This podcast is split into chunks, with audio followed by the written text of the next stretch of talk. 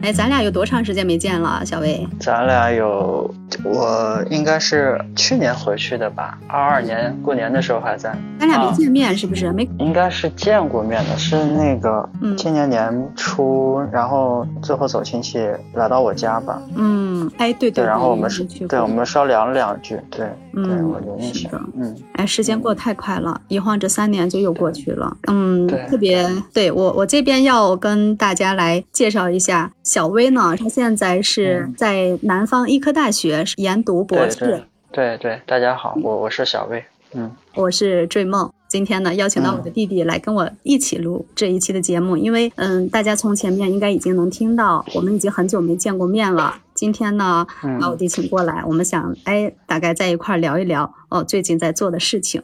你最近在都在忙什么？还是实验室的事儿吗？对我最近，因为我今年是。三年级，所以我在准备毕业的一些东西。三年级，那是不是就马上也要毕业了？呃，顺利的话能毕业。啊，那意思 还是通不过的。啊，对，所以就是这一年比稍微有点紧张吧，就是下半年可能要把那个实验的部分完成，嗯，还有论文的一些投稿，然后呃，可能。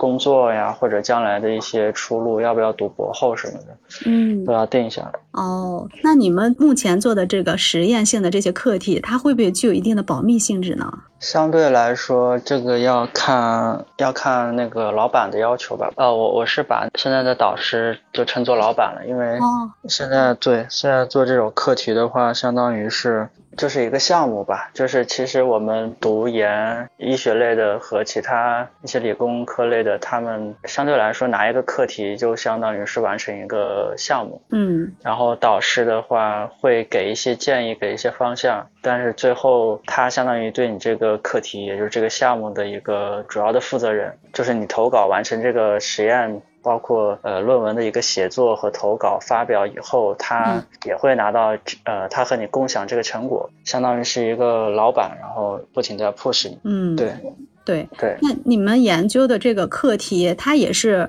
在研发一些病理呀，还是研发一些药物呀？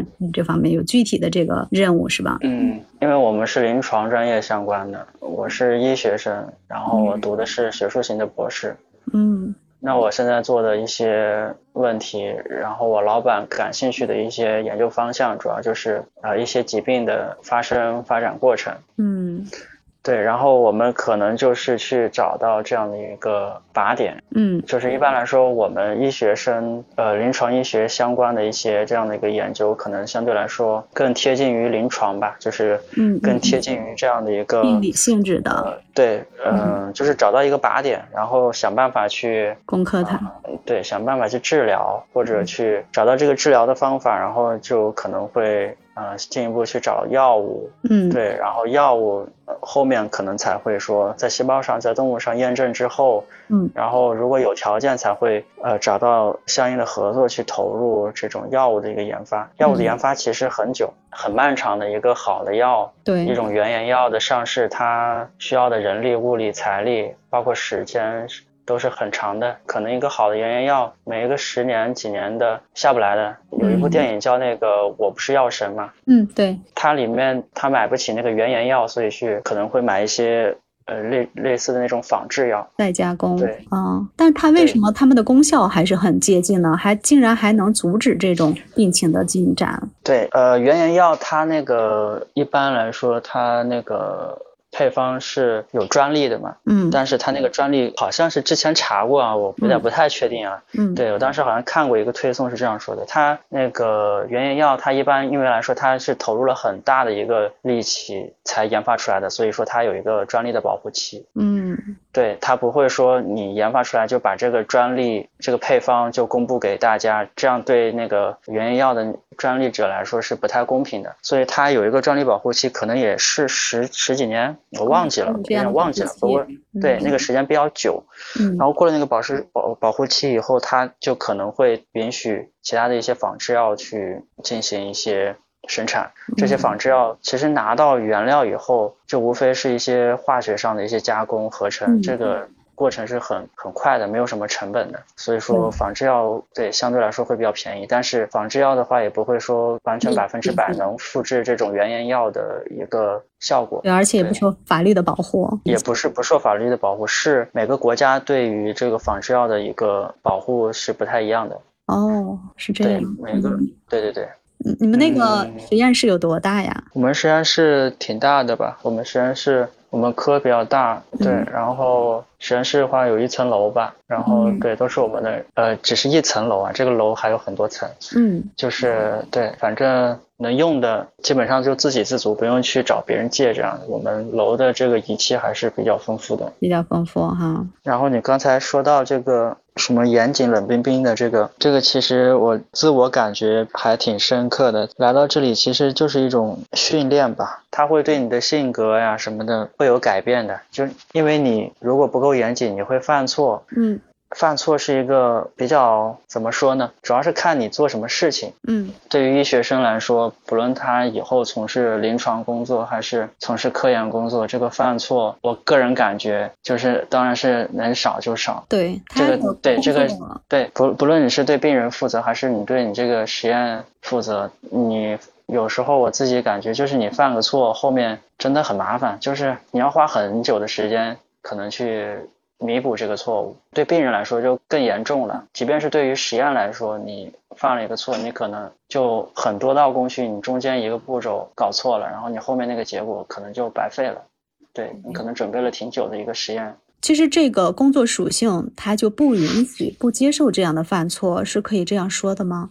主要还是和人人的性格有关。我觉得，对，如果有的像女孩子，她比较心细，她来到这边，她就适应的会比较好。即便到对，呃，有的人，我感觉我啊，就是，呃，还有一些男生吧，就是这个就比较粗心，就刚来了以后，嗯，就会比较有点受打击，但是你也没办法，你就得。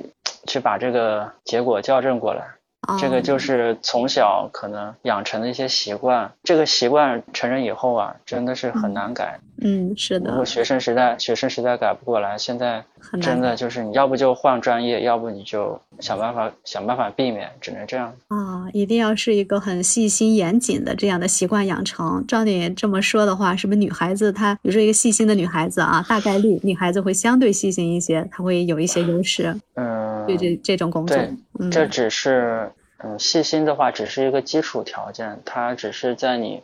呃，处理一些呃工序的时候的一些呃要求，嗯，啊，对，但是一般来说，细心的话就其实是已经很很了不起了，就是你不犯错，然后你，嗯，呃，做什么事情。就是你学，就是学一遍很快就上手，这种不论是在临床还是在这边实验室都是很吃香的。但是在实验室，你可能还会呃，除了这些东西，还会对你有一些额外的要求。就是这些怎么说呢？可能都是一些很基础的一些要求，就是细心只是一个很基础的要求。嗯，对。但是你到了后面你要进阶的话，不论是你在临床上，你要当一个很好的一个医生的话呢，你可能呃要懂得。特别的全，这样你就会对触类旁通。嗯你可能看到这个病例，你就会呃想到很多，对，好很多好的好的办法。临床上是需要一个广泛的一个积累，嗯，然后但呃在实验室呢也是需要一个广泛的积累，然后有时候需要一些呃能够创新的这样的一个 idea。嗯，说的很对。对。对，这个和临床上相对来说不太一样。嗯，对，它本身这个工作它是需要很很需要去激发一种灵感和这种创新能力的，对吧？对对，就是要有一个能创新的一个能力，而且怎么说？呃，这个可能是我一个口头禅，怎么说？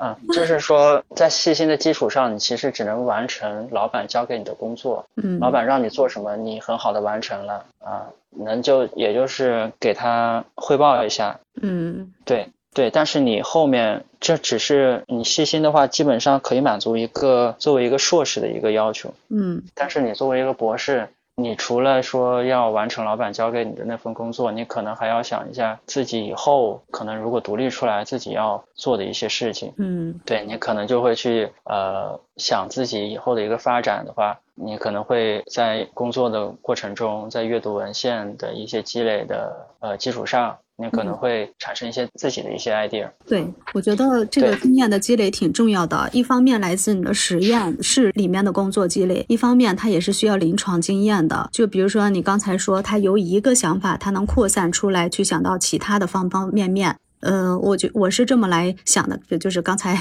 你说的那段话，就是说，嗯，因为人体它本身就是一个很复杂的机器，比如说心肺呀，比如说脾胃呀，嗯，它很多都是在呃每个脏器也好，或者每一个腔室，它都是相关联的，对吧？你就有，我觉得除了这个操作上的细致，它还得有这种思维上的严谨，好像更重要。就比如说你从就是一个病理或者一个呃病态去扩散的话，呃，这样的病情会推演出来另外一一。种的解决方案，就有这种触类旁通的这种很严谨的思维，呃，这个去创新的感觉好像是挺有必要的，是吧？这种能力。对，其实呢，现在我们这种创新，说白了，其实也不能叫那种非常新的创新。嗯，现在的创新就是课题的一些想法的产生，其实都是有套路的。嗯，对，就是因为怎么说？因为现在做这一行的人其实很多了，就是。在经过这十几年，然后医生搞科研搞得也越来越熟练了，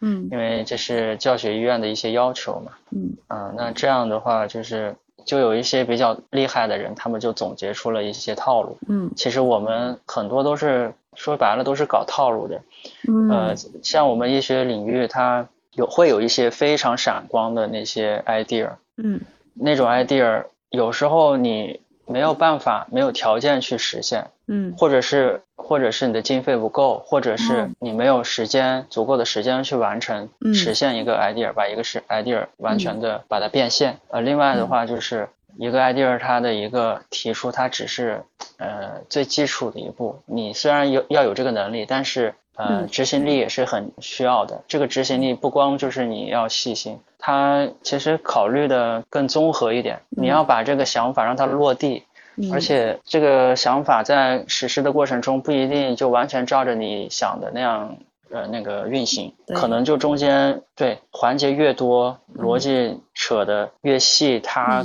某一个枝节可能越不会说照着你的意思去发展。嗯，对，他还需要有一定的呃有足够的耐心是吧？还得有一定的受挫能力。对，大部分时间都是在受挫的，他不太会真的会照你的方法，照你的想法去做，因为我们现在的想法怎么说呢，就很像基督徒，嗯啊，他们说一句话，他会都去引用圣经。这样他才是一个虔诚的基督徒。我不是一个那个什么唯心主义者，但是我们现在做的事儿就是，我们提出一个想法，也绝对不会是无凭无据的。我们也会说先去参照一些文献，嗯啊，在呃先找到一些既往的研究的一些基础，然后呃我们知道这个东西大概研究到什么地步了。现在很难提出新的 idea 的一个原因，就是因为大部分你能提出的东西，可能就是已经被别人提过了。嗯，你很难再去找到一个很新的，对，就是那个框架已经定好了。小薇，我这边打断一下，就是你说的这个 idea，它有没有可能就是我觉得它就是一种假设，一种设想，然后你把它提出来以后，再一块儿再去设想它，再去验证这种设想，它就是一个提出论点并去验证的过程，是不是这样子的？对对，是是这样的。嗯，这也就是比如说一个课题就会给你这样的一个设想，然后让你们去去看一看它有哪哪些的这种可能性，跟这个病例有什么样的关联性。对对，我课题。基本上都是这样的，其实都是其实都是套路。我现在做的事情其实也挺普通的，就是我感觉我就是一个普普通通的博士，在做普普通通的事情，没有做 对，没有做那种很灰心嘛，觉得哇，我是不是像一个机器人，给我一个这样的一个课题，其实到哪里都能查得到的，有没有这种这种感觉？有有，因为做的不是不是特别的。说有利于人类进步啊，那种那么大贡献的，对我可能只是为了满足自己的一些要求，满足自己的一些目的去做的事情，对，而且这个事情又不是很好做，即便是照着这样的一个套路去做，还经常做不出来，然后对，还做的有点慢，嗯，有时候还被老板骂这样子。嗯，我听他们说是给这个呃导师来做工作的，还有薪水来发放吗？嗯，薪水的话比较低吧，就是一般是医院和学校对发一点，啊，基本上够吃饭。嗯，对，那基本上很多的额外花销也没有，我觉得就没有时间出去这个实验室以外的这种嗯时间，是不是？基本上都在实验室待着。嗯，主要是我差不多吧。现在我觉得你话比小的时候多很多了，但你的性格有有没有哪些方面的变化呢？通过这一份工作也好，学习也好，其实还是挺煎熬的。这个这个工作有时候你。你只能只能花时间去搞出来，真的没有别的办法。因为我现在做的东西也只有我一个人在做嘛。嗯，一个人在做。就是对，像每个组的话，他可能不同的老板、不同的组有不同的风格，可能几个人做一个合作做一个事情。嗯，我现在是主要是自己在做一个事情，相对来说会比较累一点。对，一个人。然后我的对，然后我的性格可能也没有说那样沉稳，我自己觉得我。还是有一些不太好的习惯，我感觉对，呃，然后就有时候也并不是说特别能非常集中注意力的去查文献、去学习一个新的技术，对，然后有时候注意力还是挺容易跑的，所以感觉读博士有时候也感觉是挺煎熬的，并不是，并不是所有人都适合读这个东西。哦，那可能是有这样一个过程吧。我觉得你应该会熬出去的。那是不是可以理解为目前的课题？一方面你觉得，哎，我一个人做有点吃力，呃，那是不是还有一种感觉，就是你没有彻底的把自己沉进去呢？就是，嗯，你真正的沉进去，发现它的乐趣以后，会有一种不一样的感受。对我，我觉得姐你说的对，我并没有，并没有完全沉进去，嗯，可能短暂的沉进去过，但是。这个过程还是主要看一个坚持的，我没有整个几年完全一头扎进去。这个过程中，我有一段时间确实也跑偏了，我自己感觉有一些时间是跑偏了。嗯，但是现在这个阶段，感觉确实读起来这个时间会过得很快，不像本科，本科一年回去一趟，一年呃有一个空闲的时间会让你和大家聊一下。嗯，就会经常和大家聊一下，会聊一些呃一些过往，聊就会在这个过程中会想想自己有什么收获。嗯，对这个过程嘛，相对于学生时代，相对于高中啊、初中，他那个时间一个感知的一个程度，感觉更更像是被稀释了。所以，对这三年对我来说过得很快，然后也不经常去反思和总结。所以就像你说的那样。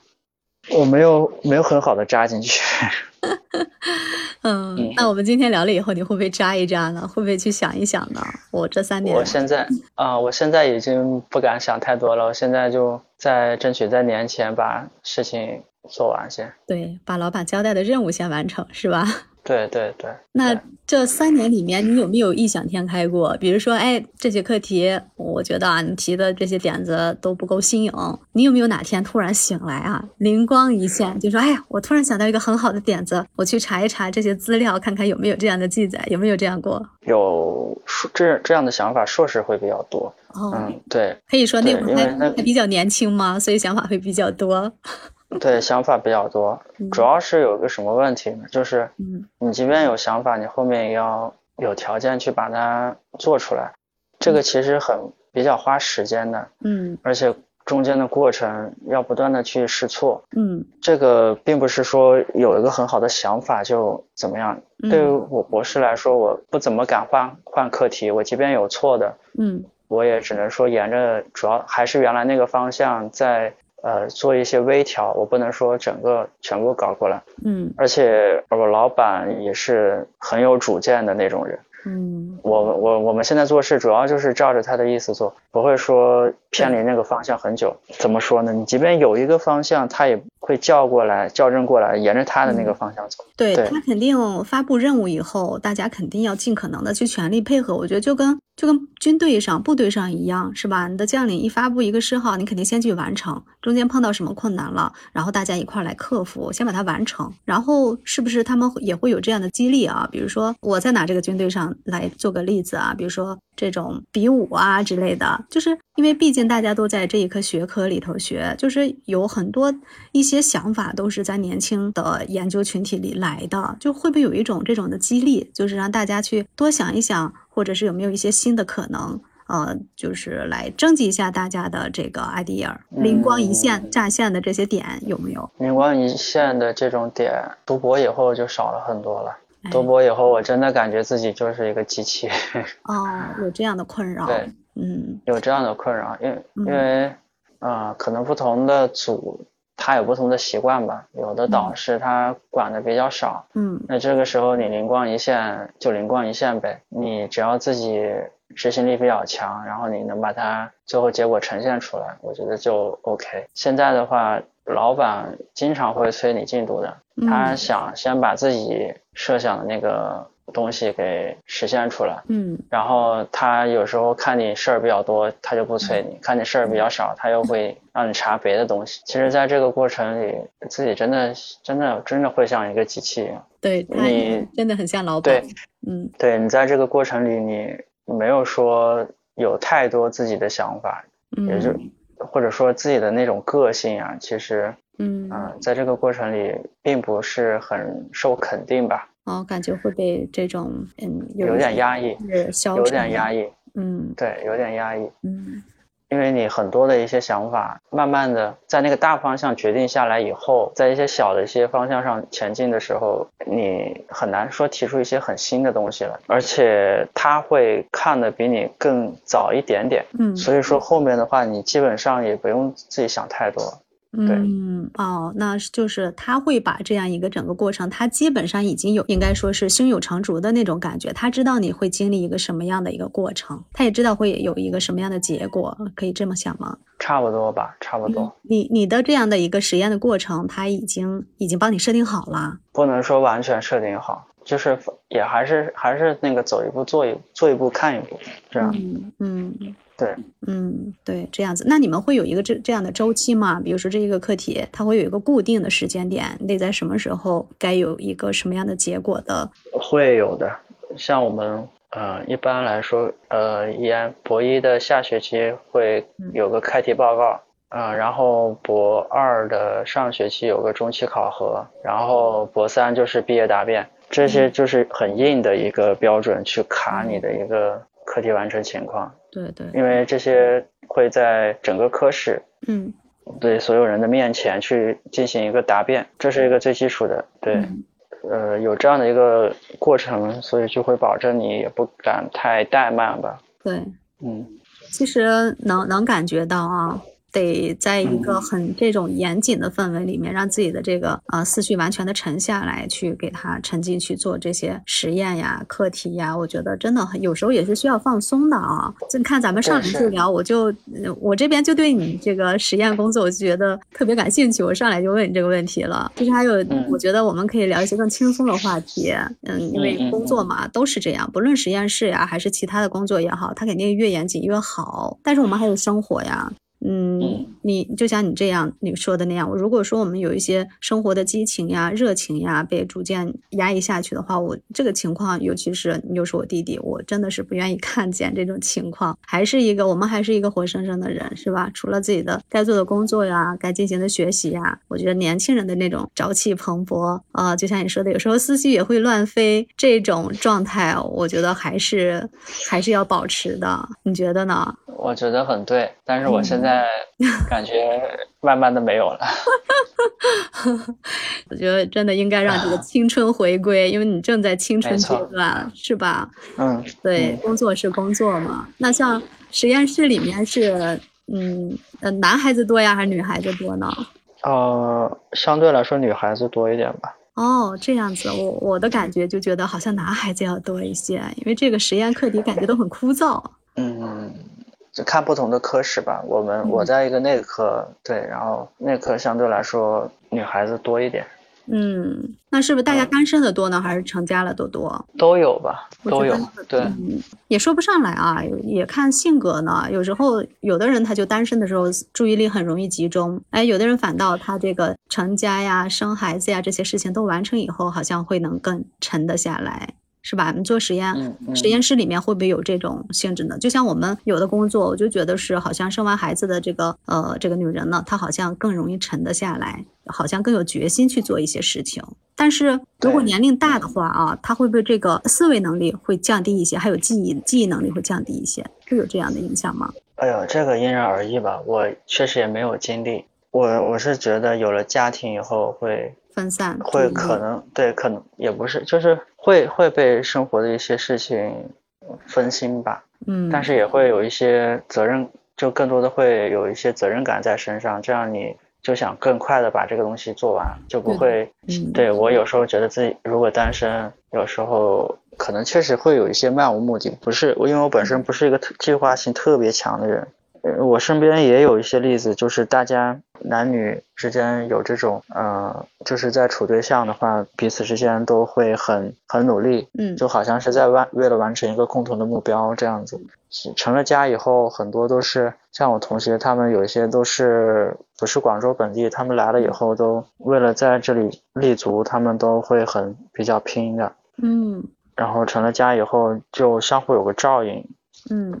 然后也可以一起奋斗，这样挺好的。当然也不全是这样子，对，不全是这样子。嗯，对，就是其实每个人的一个情况不一样，然后也有也会有说以前硕士的时候也会有说工作了比较久的，嗯，呃这样的一个人。来再重新读，其实，嗯，我感觉影响不会很大，我感觉影响不会很大。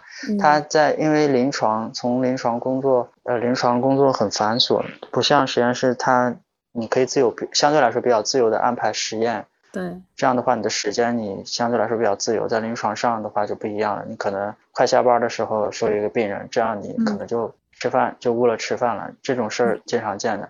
嗯，在临床上很多事情。你没有办法，没有办法做主的，嗯，对，相对来说琐事儿，还有一些比较糟心的事儿，就是临床临床上才是见各种人性啊那种时候，对，那个时候你也会感到心力交瘁的，嗯，然后你对来到这儿，有些人他会觉得更轻松一点。对，我就觉得那个实验室的感觉挺纯粹的。他现在国家自从疫情爆发以来，不是也很多医院都在成立这个什么样的，都是很大型的那种那种实验室，引进各种各样的设备，也在。呃，引进这些高学历的呀，博士生呀、博士后呀，来参加一些呃这方面的研究嘛？不是，我也去看参观过，就我们当地当地咱们山西这边医院的他的一个那个新型新修起来那个实验室，然后我也看到他们在里面工作，都是一些年轻的这种博士。我同学在里面工作嘛，他就说，你看。嗯，只要博士毕业进来以后，都直接就是从事实验室的工作，就是他们的环境跟我同学的那个临床的环境确实是那是大不一样。实验室里面就很空旷，装修的也是那种很极具未来感的，就是不锈钢啊，白色的墙面呀，白色的顶，还有这种呃白炽光，是吧？就是干干净净的那种感觉，特别安静。但是到了临床呢，就是啊各种挂号呀、出诊呀，各种各样的这种嘈杂的声音，就两种对两种不同的环。经济可以说是天壤之别。嗯嗯嗯，对，就是所以说还是看性格吧。就是有的人他就比较喜欢临床的环境，他即便来到实验室，他也适应不了，就是不喜欢。对，就是受不了这种很慢的一个过程。嗯，因为经常会是阴性结果，做不出来。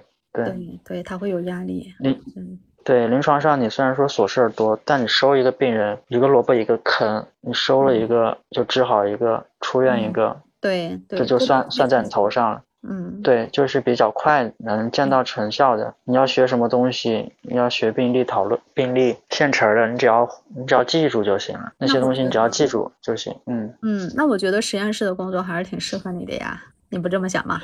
因为我现在感觉我生活上面就比较重心就比较偏，我没有很多的时间去生活，而且，嗯，这几年确实没有养成很好的一个习惯，对我没有什么特别那个的爱好。对，所以有时候觉得自己的生活其实挺枯燥的，想法真的会有一些变化。要按照我对你的理解，我觉得，哎，你反倒会，嗯，特别喜欢这样的环境。那现在的话，我觉得你其你其实是渴望与别人去交流的，甚至你是不是还会，如果是哪一天把你派到这种科室里面去了，去临床了，你还会有一种这种很兴奋的感觉？啊，目前来说，我还是挺想回归临床的。我们还是有机会要回归回回去的，只要归。规培就可以，对对。然后我现在的想法暂时还是说，我其实还是挺想回回临床当医生的。我觉得当医生还是比较相对来说会比较有成就感一点。对对，是的。对，因为在这基础主要也看看组吧。嗯。我感觉拿不到特别多的成果，就相对来说，就是啊，这个投入和那个回报这个有点不成正比，所以会觉得可能会有有这样的想法。对我们，我理解你现在的想法。我现在都觉得我好像能看见你的眼睛里面的光在逐渐逝去。呃，没有没有 没有吧？这个好，嗯，这个主要还是怎么说呢？大环境是这样子的。嗯，我有时候觉得自己好像看上去努力了，但是我自己知道没有，就是你只是把一些工作做完了，嗯，就是可能就是有时候你的工作效率会比较低一下，你别人花一样的时间，你要花更长的时间，一方面是这样，另一方面是大环境是比较卷的，对，大家都很努力，大家都很努力，你个人的这样的一个成果，你其实。就很很微不足道，嗯，对，然后本身有时候又和这个环境啊，有和这个运气啊，都是你以前可能不相信这些，但后面慢慢的你都会去相信这些东西，嗯，他可能有时候真的和你是什么人没关系，对，但是综合来讲，还是就是一个人的意志力还是最重要的，对，要能坚持下来，然后你如果真的很。很牛逼，你很耐，那耐得住的话，你可能会比较快的去完成这个过程。对，这样的人肯定是极少的。我就看那个电影、电视剧，咱们前段时间不是拍过一个功勋的这样的电视剧吗？我不知道你看过没有。里面讲到屠呦呦的时候，她在实验里面那种，简直可以说是已经入魔的那种状态。我觉得就是实验室才是她的主战场，当然她的生活，我觉得全部都是靠边的。只有这样的真正的钻研进去的这样。这样的人才，我觉得他才能研究出来这些新的一些创新呀，他才能真正的沉下沉下来啊。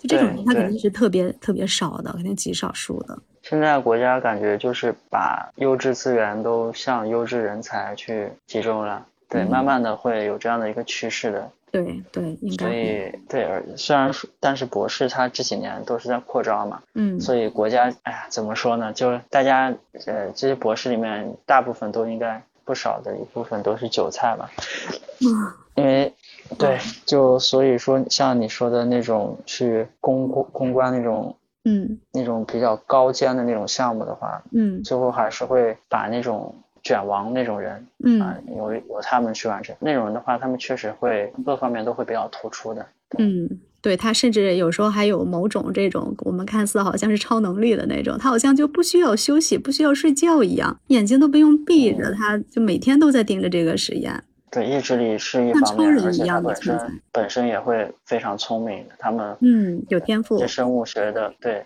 有些人就是对这种生物学的理解会比较深刻。就对，一方面是天赋，另一方面是这种细心啊、意志力啊，都都都需要的。哎，我刚才也听你说，你们小伙伴在一块儿的小伙伴可以，呃，两个人如果是谈恋爱的话，一块儿搞一个项目啊，一块儿搞一个课题，反倒还会起到积极的作用。嗯，这种感情的这种化学反应也会影响到你们做实验的这这个进程，对吧？这个真的要看。不同的人真的情况不一样，有这样的。我觉得就是像在这个实验室里面的人，我觉得大家都首先是很理性，然后明白手里他就是需要去做的事情。我觉得他们应该是比较不容易去被这种嗯日常的这种情感去分心的，所以会达成一种这样很正的这样的一个呃能量吧。你你会不会这么觉得？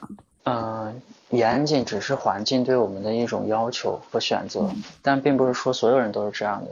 哦，对，有的人他就是情商会比较高，这种东西他不会受环境影响的。哦，考验到情商。对，有的，嗯，呃，对他可能就是处理，他能比较好的适应他在工作和生活，嗯，这两种方向上的一个角色的一个转变。他工作上也很努力，他生活上也很放得开，嗯，这个不影响的。但有的人就不太好，他可能对他适应的会比较慢的话，他可能。就是需要在这个工作上，他可能需要比较久去找到这样的一个状态。嗯。然后刚才说到这个，就是谈恋爱这个，谈恋爱这个嘛。啊。其实也没有说特别的，就是说一定要两个人，呃，怎么怎么样这样的。其实有合的，当然肯定也有分的，这种事情各行各业都有的。对对。可以这么理解，就实验室并不排斥，就像很多呃工作单位，它是明令要求，就像那些私企呀或者是外企啊，他会明令要求去本科室或者本单位去谈恋爱，但是实验室不会。本科室还是最好不要吧。对，嗯，虽然虽然不是明令要求的，但是也算是约定俗成的吧。就是医院肯医我们医院的话，一般同科室不会招收，就是两个夫妻不会在一个科室的。嗯，这个是这个是禁一一般是禁止的。嗯，实验室的话其实也不太好。嗯，因为感情这个事情，你可能合也可能会分，这样的话两个人见面就很尴尬。对，嗯，这是一个方面的。对对，然后有时候你如果之前做的一些事情有这种利益上的一个冲突，也比较难讲。嗯，对，如果你在不同的科室之间，你跨学科合作什么的，反而会更好一点，这样有一些互补的一个可能。嗯，是的。那你现在这不也到这个该结婚的年纪了，是不是挺受这个影响的？因为这样的工作，我会比较没有时间去跟嗯女孩子约会啊之类的。这个主要还是看看个人，我还是觉得就是看个人。对我来说，我可能错过那个时间了。一开始可能有些时间，然后没有去，后面慢慢的就没有时间。有时候，嗯，也不能严格的说自己就是没有时间，就是这个时间，但是它确实就是后面你们可以利用的时间确实没有多少。嗯，你可能把时间有时候花在这上面多一点。对。后面的腾出的时间就少，然后对，然后你想的一些事情啊什么的，嗯，你每天在想的一些事情，嗯，然后你走出这个地方以后再去和别人交流，就也不太合适。后面你在生活面上了解的少了以后，和就不是特别容易去和别人找话题去聊天。对对对，所以这也是我觉得应该是嗯挺困扰你的。所以现在有一种想法，就是到临床去也不错。反倒可能会更更随随意一些哈，也不是随意，就是更能放得开一些，嗯，就压力会小一点吧？会不会有这种感觉？轻松一些，嗯，对，压力也不能说是压力少吧，就是在临床上你会轮转，嗯，你每天要见不同的人，你可能也要去轮转不同的科室，嗯，这样的话你见到的人什么的就比较多，在临床上其实也比较考验社交嘛。对，会有也会有这种社交能力，就会多一些。对，对社交要求还是比较高的。实验室的话，相对来说小一点，但是也会有，因为你后面如果真的要做自己的课题，嗯，也是需要你去和别人，肯定是需要你去别人沟通的，一个人闷着肯定是不行的。对。人际这样的关系啊，情商，就像你说的，哎，我在实验室是实验室的工作，我跟女女孩子约会，我们就不能聊这个话题呀，是吧？我们肯定聊一些女孩子关心的一些方方面面，但是你就没有这方面的共同语言，是不是有这样的苦恼？对我确实感觉自己，老实说，感觉自己对这种方面是比较比较愚钝一点。那大家现在经常说什么社恐啊？你觉得你是不是就是社恐的一员？我我感觉自己有有一点，而且在那种在实验室待久了以后，真的是有一两年吧，我都没有怎么出过门。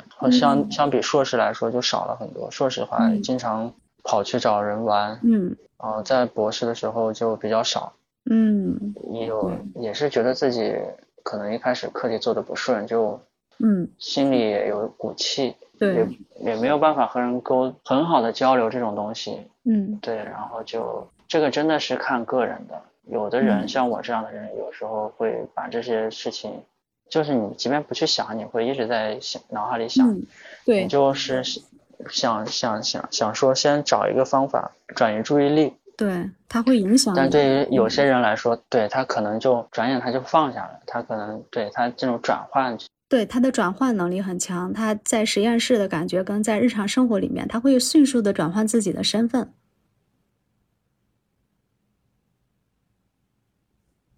我们中途断了一下，对老板打电话，然后说实验室有阳性的病例了。哦，那那你得赶紧注意一下。对，让我们小心一点。嗯。就现在在实验室也得戴着口罩，就戴比较厚的那种 N95。现在倒不需要隔离了啊，就是你那个同事他可能需要自我隔离。现在还是工作日的话，基本上实验室还是每天会做的，因为我们离医院很近，我们医院的感染科还挺厉害的，反正我们感染科也会收这种病人。嗯，感染科就在我们实验室对面。嗯，对，然后很近。嗯，我们临床科室也有一些也有阳性病例了，其实。哦。所以，对这个，因为我离医院比较近。嗯。然后我们实验楼，嗯，下面也有那个临床的临床的那个科室，所以挺麻烦的。嗯，我现在就是尽量保证自己晚一点阳性吧。我现在我不想那么早就阳性，我想把这个一些比较重要的实验，我下周二争取把它做完。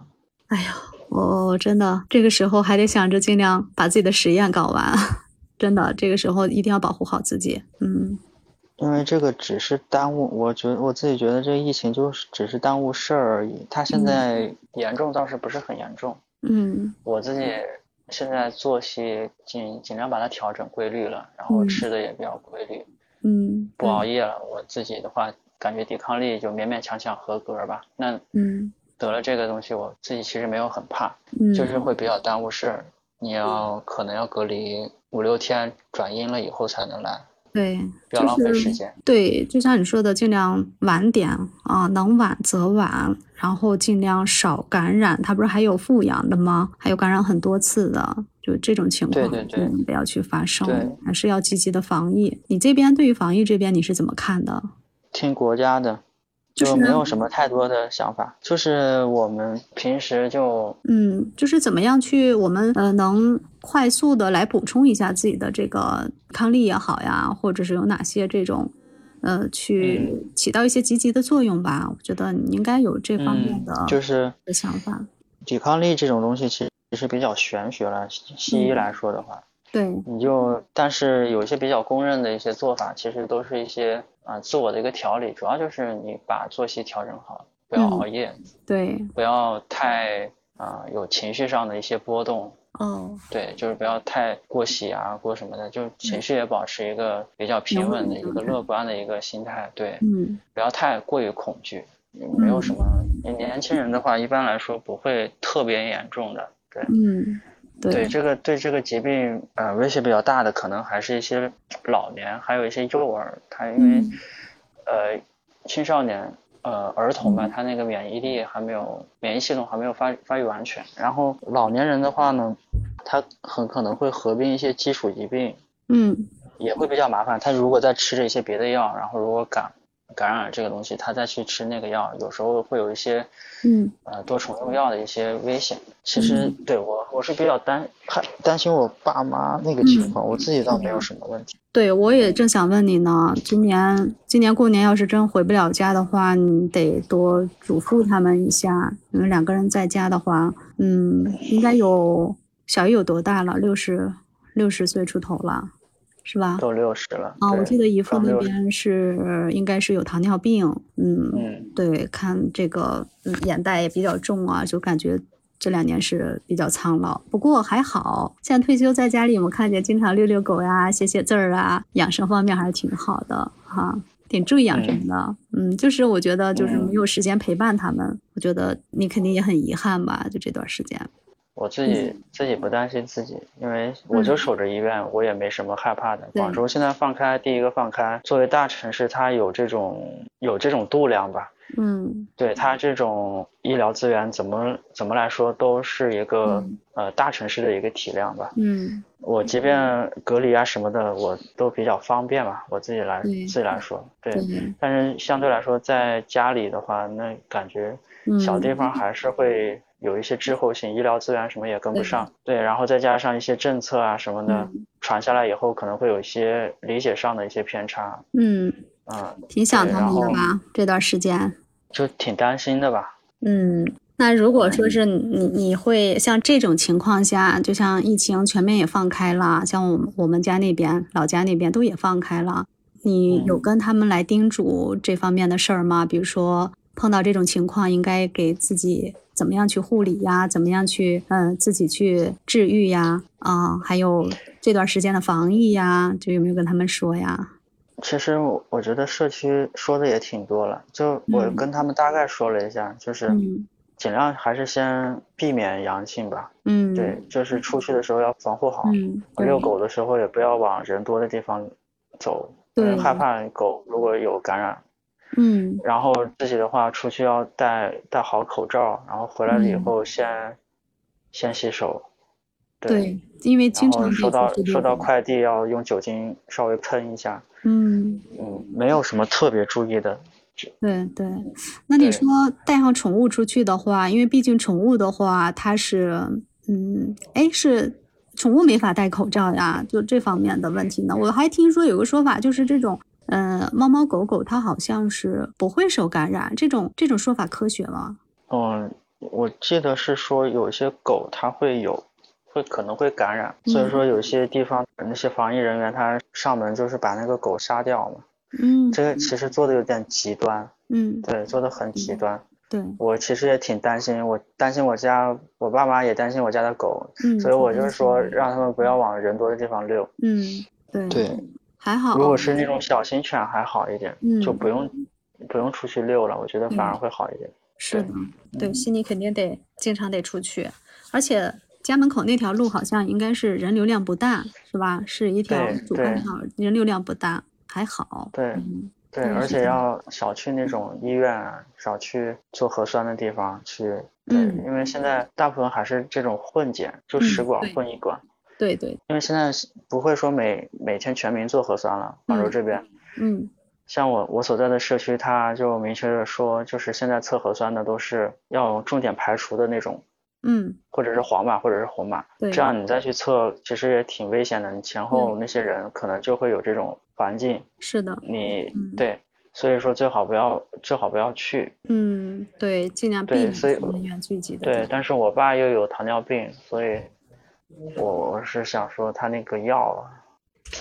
对，那个糖尿病挺麻烦的哈，糖尿病他要用药，然后跟这个他会不会引起什么样生理性的问题？因为他就怕有这种，嗯，叫什么并发症之类的，是有这个问题。嗯，我是我是不想让他往医院跑。嗯，我对，就是那个药能寄到家，最好能搞到家里，就不要去医院走一趟。对，是的。对，有基础病的他都会有些有问题。一方面，中老年人他那个免疫力本身就会低一点。嗯。然后再有一个基础性的疾病，嗯，状态会差一点吧，相对来说。担心的，嗯，是的，希望他们能。好好的吧，嗯，都希望我们家里人啊都能，老年人都能好好的。这个就是关于这个老人，就是如何预防新冠，他跟我们年轻人，嗯，可能他们我觉得近期是不是就是尽量就是不要出门，尽量在家，就是这样，这就是最好的办法，对吧？现在这个没有办法呀，现在这个这个情况，对。而且我看咱们嗯老家那边都在发什么中药，还有莲花清瘟。呃，这个莲花清瘟这个药，它是会治疗呀，还是就是来把这个症状治疗过来？嗯，现在基本上不会说有什么特效药的，全都是对症的。嗯，莲花清瘟的话，一开始是我记得那个时候是说。那个呃，钟院士他提出来说有一些疗效吧，嗯，后面不知道就怎么就炒炒热了，嗯，但其实它那个功能，其实呃一般来说现在呃就是用那种普通的感冒药就差不多就可以，对，而且而且可以，而且对，绝对而且绝对不能多吃，一定要嗯。一定要在嗯，最好是在医生的一个指导下去吃，不要，对你吃多了反而会危险的。现在现在我我知道的就是有这种情况，就是同时吃几种药，嗯，就是那个退烧药，那个对乙酰氨基酚还有那个布洛芬同时吃了，嗯，可能会有肝毒性，那你可能不是因为这个问题，对，而且你一般来说，呃，你可能不，你也可能会不会有症状，你即便阳性了，你也不需要吃药，对。你等等一段时间，你就多喝水，多喝一点热水，然后促进身体的这个一个体液循环。嗯。呃，补充呃这个电解质。对。差不多够了，对。然后你可能都没有症状，如果你有症状了，你再去循序渐进的吃药。对。就不要吃太多药，也不要吃上什么头孢啊什么的，因为这个这个不是那种细菌性的感染，它只是一个病毒性的感染。对。不能乱吃药。对，尽量少吃。嗯，对，它这个目前来说重症率不高，所以说不用特别的害怕。嗯嗯，对。那这不是马上这不就冬天了吗？就又碰上这个流感，就很多人他就分不清流感和这个新冠。嗯，其实就也没必要去去过分的紧张，是吧？因为他们症状是相似的。对，症状是相似的，而且吃的药也也是基本上都是对症的。对，嗯，所以说。也没有什么特别紧张的，嗯，就尽量的尽量就是说少，我我觉得还是少吃药，对，不要吃太多的药，对，就吃就吃那种普通的感冒药，差不多就行。对，合理用药，不要觉得就对合理用药，嗯，对，是的啊，因为这个算是刚放开，这种慢慢的，我觉得上面会有政策下来的，就会，因为现在来说，呃，如果医院来不及收这么多的病人的话，嗯，他慢慢的都是要要求这种阳性的有症状的，嗯，隔离在家自己吃药的话，我我觉得上面会有这种啊一个指导一个指南下来，就是说指导你在呃应该有什么药，然后。什么时候吃什么药，这样子不能乱吃。对，这两天有了，有了，嗯，就是这个新型冠状病毒阳性感染者居家康复专家指引啊，这是北京市卫健委七号发的。对，国家一直在发布这些。嗯，对这种事情，嗯，我觉得就自现在来说吧，就是国家还是很有些事情还是做的比较及时的吧，就是这种这种就紧随着这个政策。比如说，就是广州它呃解封，然后后面就是出现了一系列的情况，嗯，即便是说之前没有预想到的话，它所做做出的这种调整也是比较快的，嗯，对，相对来说比较快吧，嗯，对我看到今天好像还有个新闻，说是哦，应该是钟院士说的吧，说的是过，哎，不是张文宏，就是。还是还是钟院士说的，就是广州可能应该会在今年的六月份恢复疫情前的生活。今天看到这样一条新闻，也差不多吧，因为我们六月份之前其实就没什么疫情啊，就是每天对就没什么问题的。后面慢慢的，今年十十月份和十一月份才开始严重了，就是因为这个奥密克戎。嗯，对，这个是没办法，就是入秋入冬以后。这个天气变化引起的，嗯嗯，对，有没有可能就是最后真的就像大家说的，百分之八十到九十都要会被感染这个阳性？这个是很容易阳性的，真的是很容易阳性啊！真的做好做好这样的思想准备吧，就尽量晚一点。嗯，对，尽量晚一点，我觉得晚一点相对来说好一点。嗯，因为并不是说你得过以后就不会再得了，对吧？这个因为现在同时流行的好像是说有几种亚型。嗯，而且这种病毒传来传去，它变异很快的，你不可能说指望一种病毒感染以后再很快的产生这种抗体，它这种变异快，然后抗体可能不如你打疫苗以后的那种抗体那么多，打过三针以后，还是对这个重症的一个呃防御率还是挺高的。对。哎呀，我们今天聊的挺多的啊，从嗯，从对，从你的实验室的工作，再聊到，哎呀，再听到这一个被阳了的消息，真的是心里头挺忐忑的。不过本身现在已经到这样的一个环境中了，我们只能去积极配合国家，积极积极的把自己的免疫力提高起来。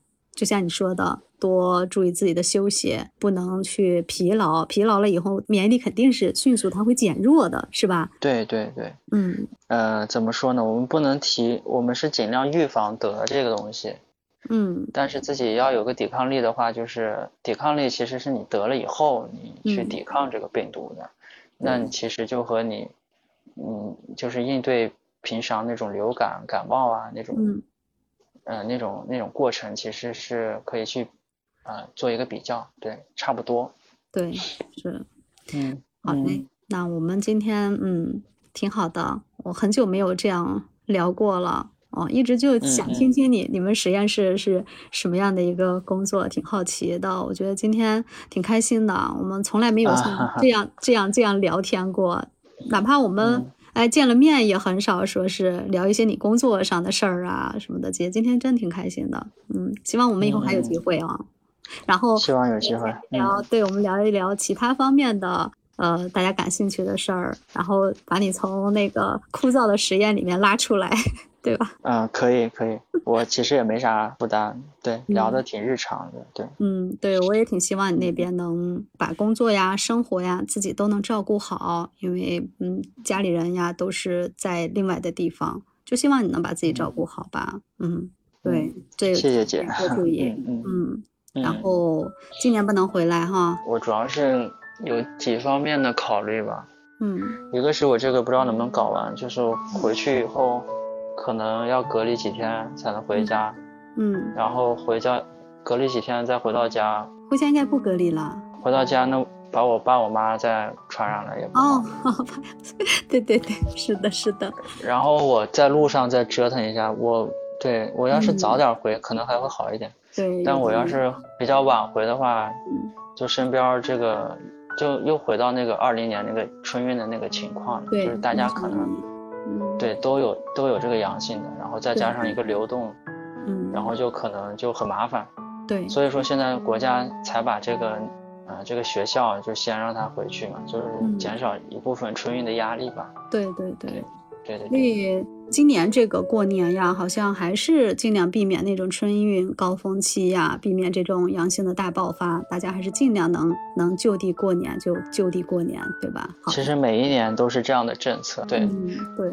我去年是回去了，然后今年的话，确实是，哎，有一点，一个是我我这边稍微时间有点紧张，然后回去有可能会隔离。对，啊，隔离住不了几天又得回来，回来以后可能又要隔离，就我不知道这边应该不隔离，回来，哎呀，不知道这个政策经常变的。嗯，我们医院就我知道的，就放开这一段时间，这就一个礼拜吧。嗯，广州放开一个礼拜，嗯，已经阳了好多了，是吧？我都觉得有点有点难以置信，就放开之前就还没什么事儿，真的就还挺平静的。每天测测核酸也没什么问题。嗯，现在大家都不测核酸，你真的说不准身边谁是阳的。对，很容易就会被感染。所以呀，那照这样说的话，你还是好好的，就是把自己的这个马上不是不是也要毕业吗？把你准备的这个呃研究的课题也好，还有你的论文这些，是不是都得沉下来，好好趁这个时间呢就准备一下呗，就早点准备。我对我现在就是赶紧先把实验做完，我是害怕我阳了就做不了实验了。我如果阳了以后，我再去搞这些东西。